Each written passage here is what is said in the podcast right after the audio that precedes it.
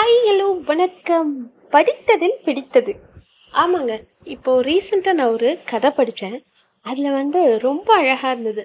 Secret of success அப்படிங்கிறதுக்கு ஒரு five சிம்பிளான ஸ்டெப்ஸ் சொல்கிறாங்க என்னென்ன அப்படின்னு பார்த்தா first I am the best second I can do it third God is always with me fourth I am a winner fifth today is my day அழகாக இருக்குது எல்லா வேர்ட்ஸுமே எல்லா வாசகங்களுமே ரொம்ப ஆப்டாக அழகாக இருக்குது இதை வந்து முடிஞ்சால் எழுதி வச்சுக்கோங்க. இல்லை உங்கள் டேபிளுக்கு முன்னாடி இதை வச்சுக்கிட்டிங்கன்னா டெய்லி ஒரு இன்ஸ்பிரேஷனல் கோட்டாக இருக்கும். அதை பார்த்தா நமக்கும் மோட்டிவேஷன் தரும்.